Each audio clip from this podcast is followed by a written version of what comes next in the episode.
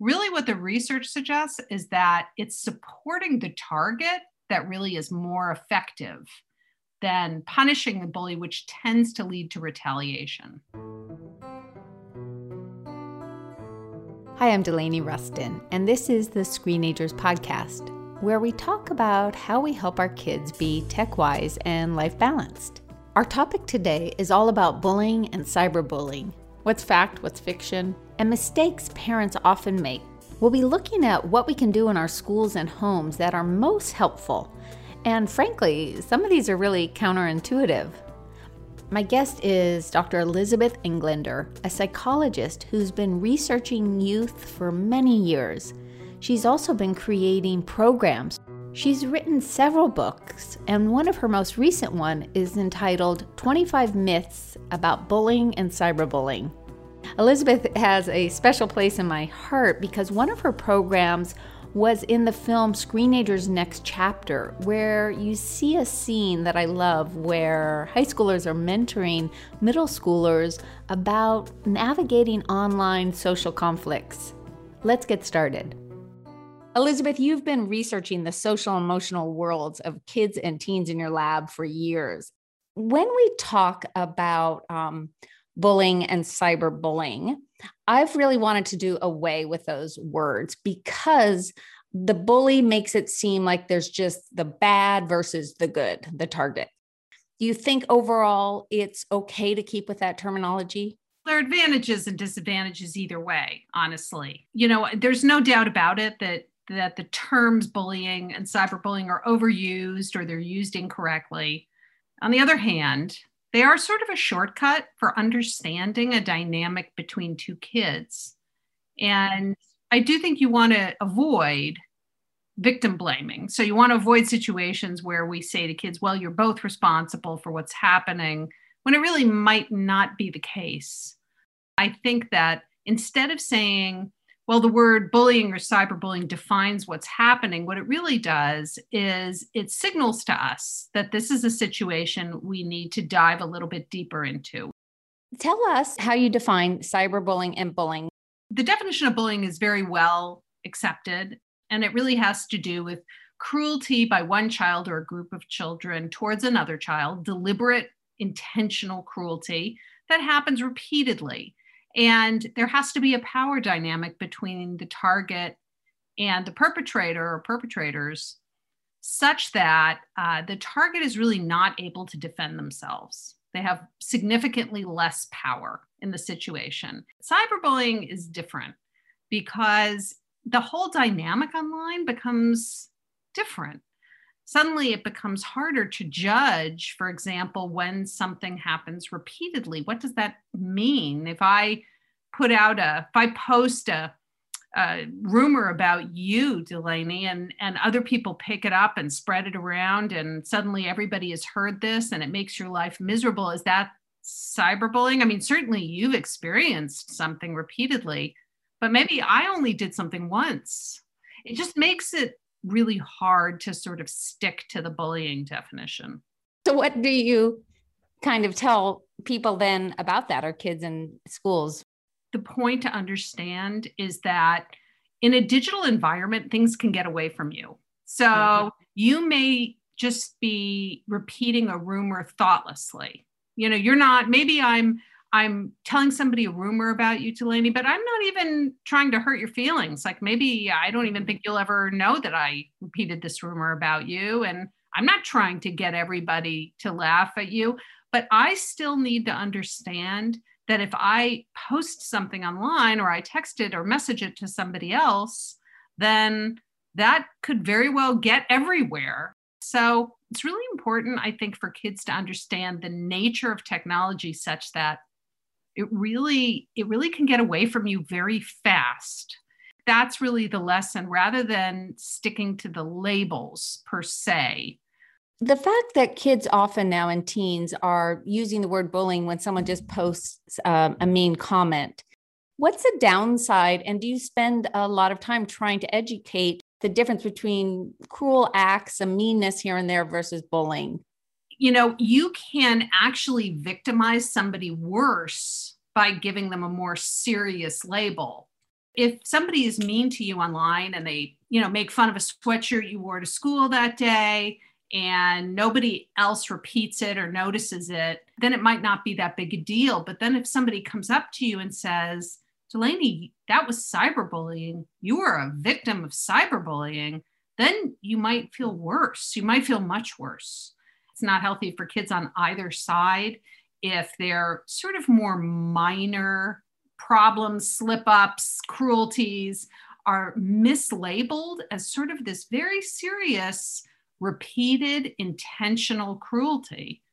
Yeah, and I and just like you're saying, I'm just thinking about the person who did the act, who made a comment about the sweatshirt, and suddenly a bunch of people come up to them and said, "Ooh, you were cyberbullying," and so now you've worsened the whole dynamic and how they feel for Definitely. just doing an impulsive uh, text, and therefore that all happens on on some realm on social media.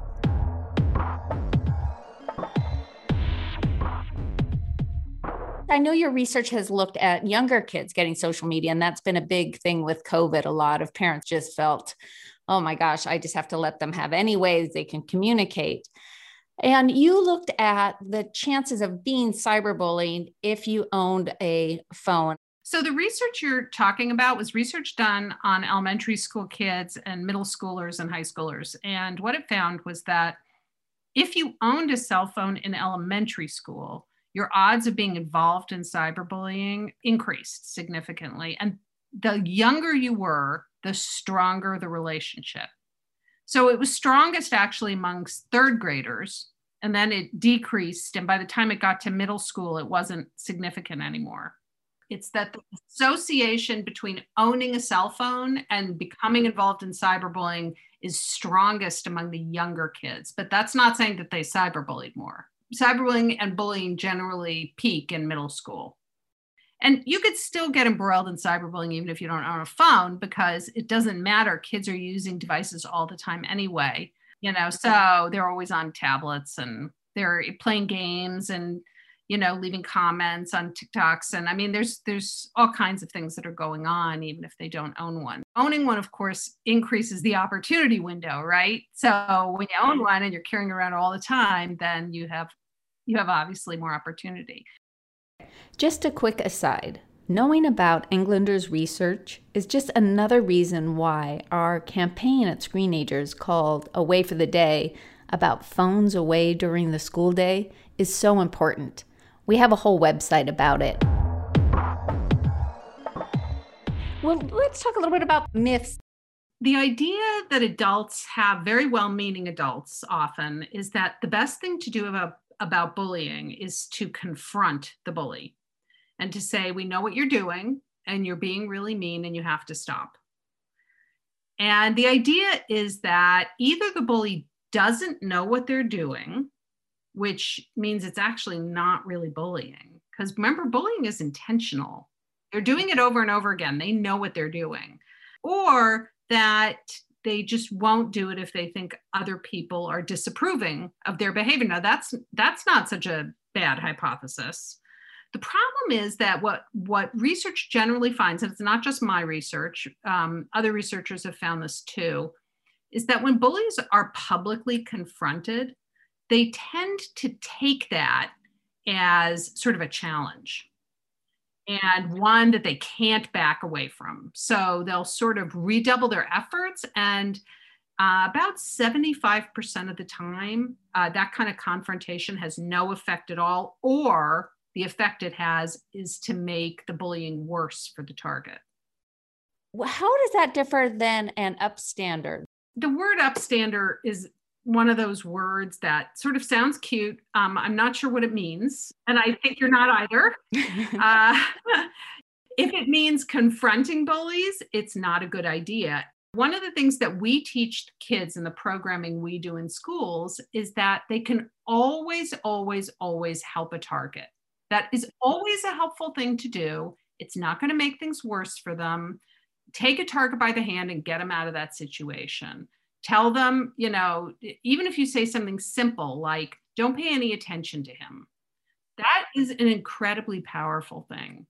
It doesn't always stop the bullying, but here's the interesting point. In our research, when another kid sticks up for you, it actually helps stop the bullying something like 21% of the time, which doesn't sound so good. But over 50% of the time, what it does is it helps the target not care so much. It helps them feel more resilient. We really want kids to learn to, that it's good to disregard people who are, you know, meaningless and cruel.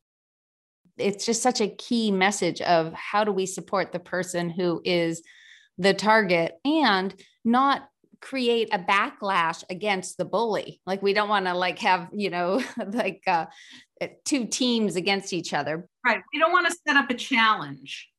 The point is to just say to a target i think that person uh, that person's actions don't matter and i'm encouraging you to feel that way too and i'm on your side. And that's really powerful stuff Oh, completely. And I love in the book, can you say a little bit about the messaging that you give to the bully, how their actions offend you, the teacher, the principal, whatever it is? One of the problems that I noticed, you know, in the field decades ago, really, was that if you're an adult and you say to a bully, well, you know, what you're doing is really hurting Jennifer's feelings and, you know, you shouldn't do that, then the problem is you sort of set up this dynamic where you're saying, it's because of Jennifer that I'm saying this. You know, I don't want mm-hmm. her feelings to be hurt. And so I'm telling you this because of Jennifer. I, I'm thinking of her. And then Jennifer feels obligated to say, Hey, bud, I didn't ha- I didn't ask you to stick up for me. And and what the, that's not what they say. What the kids say is, I'm fine. You know, he's not hurting my feelings. I'm fine. I'm totally fine. And then the adult is sort of left in that situation, like, well, what do I do now? So, a better response is to say, look, when you bully people, you affect people other than the target. You know, you're you're affecting everybody, including me. So when I hear you talk that way to somebody, uh, it, it really bothers me. And I, I want you to stop doing it in my classroom. And if Jennifer says I'm fine, she's fine with it, that's her business, but I'm mm-hmm. not fine with it more and more educators are using this approach now. We actually did some research on this where we went, we asked kids to sort of rank the how friendly in general they felt their school was. And then we cross tabbed that with whether or not they said that most teachers would respond that way if they saw somebody being mean. And what we found was that kids who said that most teachers responded that way in their school were, um, you know, something like 30 times more likely to rank their school environment as being really like a nice and friendly place to go to school. You know, I keep thinking back to the only time in my life that I experienced all of this was in sixth grade. It was a school in Berkeley called Kilimanjaro, which, if you can imagine, a alternative Berkeley elementary school, which meant we just didn't even really have a campus. We were just shuttled from back places to back places for years. My girlfriends and I, we took turns excluding one of us and it was so painful when it was your term to be excluded but i keep thinking about the idea that it, it really wasn't just one bully it was it was a group mm-hmm. of us that would exclude the other mm-hmm. but yet you and i as we keep talking we're talking about the bully i would imagine so often it's more like a, a few girls together a few guys together what has your research shown about that you know it really cuts both ways sometimes it's one person but often, even if it's only one person, they're sort of enjoying the social support of other people. The real question is do other people sort of stand by? Do they, uh, you know, pat the bully on the back for doing what they're doing? Do they actively join in?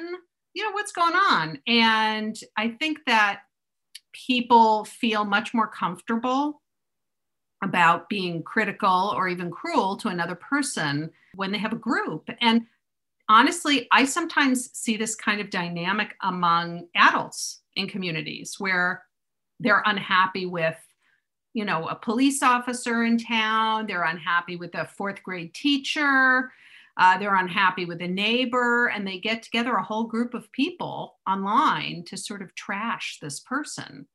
And it's not a terribly different dynamic you know it really isn't.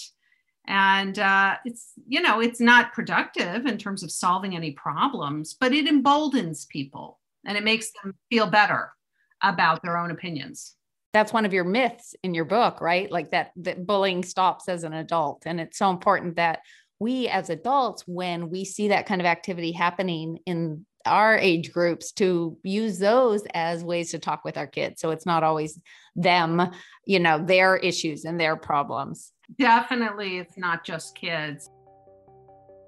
The social cruelty now that is becoming more profound on social media, does that bear out in any research you've done? Absolutely. So, one of the things that we do is when kids report an incidence of bullying to us, we talk to them about it in detail about what what was what went on in this circumstance and one of the things we asked them about is why they were bullied and what kinds of language was used against them and so when we do that we separate incidents into clearly bias-based bullying which is when kids are bullied because of their their race their religion their parents are immigrants their ethnic status their uh, sexuality anything like that their gender identity.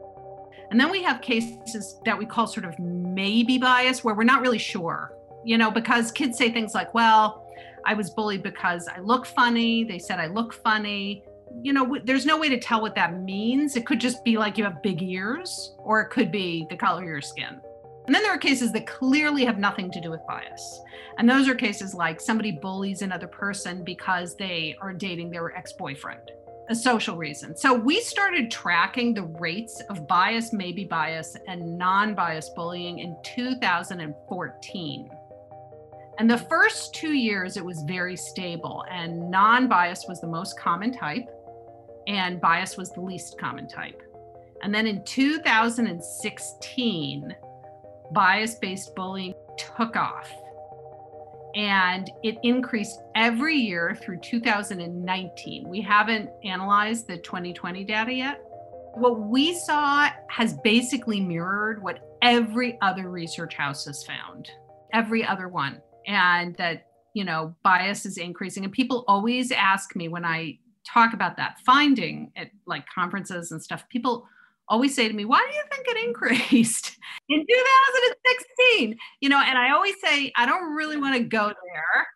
But I will say that I really think children follow the lead of adults in these matters. Mm-hmm. And I think that when adults are emboldened, children are too. Yeah. And so completely new paradigm having this all played out on a landscape where kids are on the same platforms as adults, et cetera. So it's a really kind of whole new concerning playing field. I want to switch to how often it is that parents find that their uh, teens don't want to talk to them about if anything's happening online. One of the number one reasons is that uh, teenagers tend to be very afraid that their toys are going to get taken away. So they're worried that if they tell their parents what's really going on, they, in effect, will be punished and lose their screen time, their social media, whatever. And lose their screen time. Elizabeth adds another reason why they might not come to us. I think they feel like the advice adults give often isn't helpful. So they say things like, just block this person or don't use this app. And the problem with that is one of the things we found last year was that we measured both positive and negative interactions online on social media for teenagers. And what we found was that actually one app had both the most negative and the most positive, which suggests that really what's happening is that some apps sort of lend themselves to intense emotional exchanges and others don't as much. And it kind of helps explain why it's not helpful to say, oh, just don't use that app because if that's the app where I'm getting most of my positive interactions as well, I'm not going to want to give that up. My point is, is that we as adults sort of have to have a better understanding of how kids live with this technology and how it intersects with their lives before we start saying things like, oh, just delete that app or, you know, block that person. Can you guess the app? It was Snapchat. And I thought you were going to say the number one thing that reason teens, if they are going through a, a, social conflict, might not talk to parents would just be their fear that we would overreact. I mean, definitely that we'll take all their screens. You're totally right. That's one of the, the most common things that kids tell us is like, oh my gosh, you know, my parents will run and get a baseball bat and go to war. Call the other parents. Yeah, call everybody. They'll be really upset it is really important for parents to, and this is hard, to sort of take a calm attitude and say, okay, this is a problem, but it's a problem that we're going to deal with. It can be dealt with, and we're going to deal with it. If you run around sort of shrieking with your hair on fire, then you're just going to make your child more upset. And you, then you're not a comfort and a help. You're like another problem they have to deal with. Mm-hmm. And then have them come up with solutions. You're there to kind of a sounding board. It's so hard though. If you have a teenager and you all you want to do is quickly call the other parents or the school, what do you recommend? The first thing to remember is the most powerful help for your child are other kids not the adults, the other kids. So, one of my kids once said that they were having a problem with this boy who was bullying them and you know, they were crying and telling me this. And what we did was we brainstormed about ways that they could stick with their friends and get their support, let them know what's going on, uh, and avoid this mean person.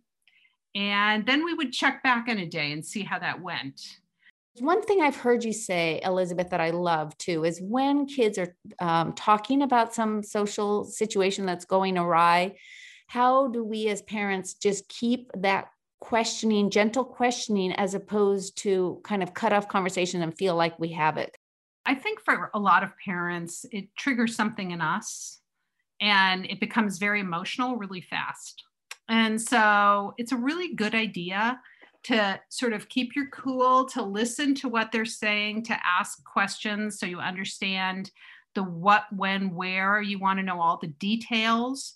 You want to know when it happened. Has it happened before? You want to know who else was there. You want to know how they felt about it in the moment. And all those kinds of questions sort of keep them talking. And you really want to make sure that you have an understanding of what's going on before you start pulling alarms. And, you know, sometimes you're going to discover in the course of these conversations that your child is not completely innocent. And that's okay too. You know, kids make mistakes. We can't be so afraid of kids making mistakes. We really can't be. This is something as a country we've got to get over. Uh, kids are going to make mistakes. Yes. It's how they learn. You know, one of the things too about adolescence is that a lot of things in life are drama at that age. And so I'm not I'm not sort of minimizing things like tears, but there's a lot of tears and they don't always mean that it's a catastrophe. Sometimes it's just the kids are really upset about something and you'll say, you know, why don't you avoid that person and, and sit with your friends on the bus and let's see what mm-hmm. happens tomorrow. And they do, and they come back next day and they say it was fine. I said with my friends, it was totally fine. Now, sometimes you have to elevate things, right? So sometimes they say I stuck with my friends, but they had their friends and they were really mean and they were going after us. And then you're saying, okay, you know, the show's over. We're calling the adults. But it's not always the first place to go.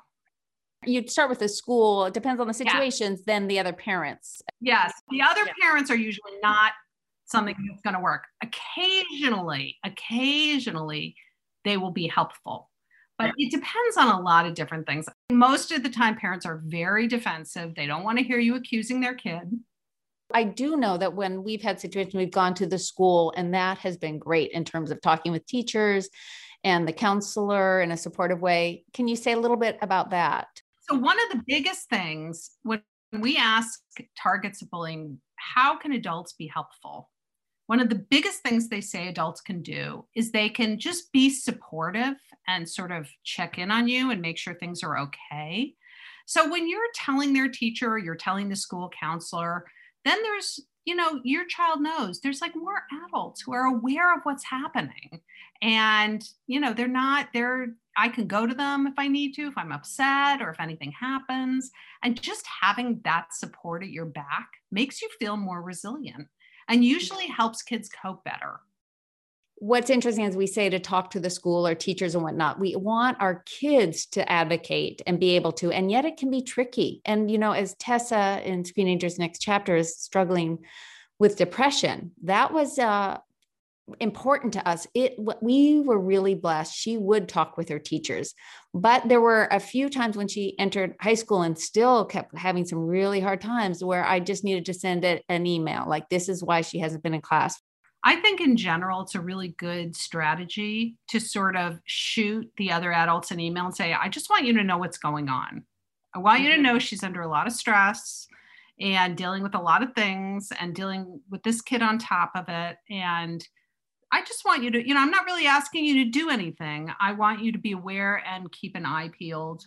Educators are actually grateful for those emails because it, it helps give them an idea of what's going on socially. It can be such a mystery, especially with teenagers, that it can really be helpful to sort of know the backstory. Exactly. And so many of them are really skilled at just kind of, you know, then taking a time to just talk a little bit and then boom, things can open up. And, you know, teachers have been a lifesaver to us for my son and my daughter. And Elizabeth, you have three kids, older kids. Um, what what's the ways that you ask questions just to kind of check in, but change it up, and just different ways you've done it to not just have them run to Alaska when you ask? so I do it in the abstract.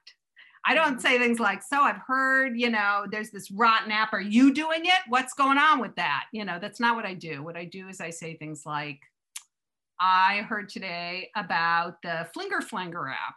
You know, have you ever heard of it? Like, what is it? Is it fun?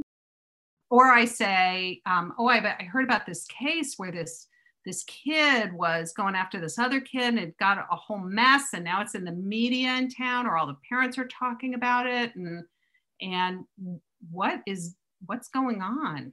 And so you know i try to sort of keep it a little bit in the abstract. And we have had problems. I mean all three of my kids have had problems but none of them have been extremely serious. And i will say that i did hear about them when they got to the point where people were really upset. I sort of uh, you know lived and died by this motto that you know, my purpose in this relationship right now is just to be interested in them and not expect them to talk to me when they don't want to. When parents ask me about kids not talking about problems, I always say to them, you know, don't worry if they answer.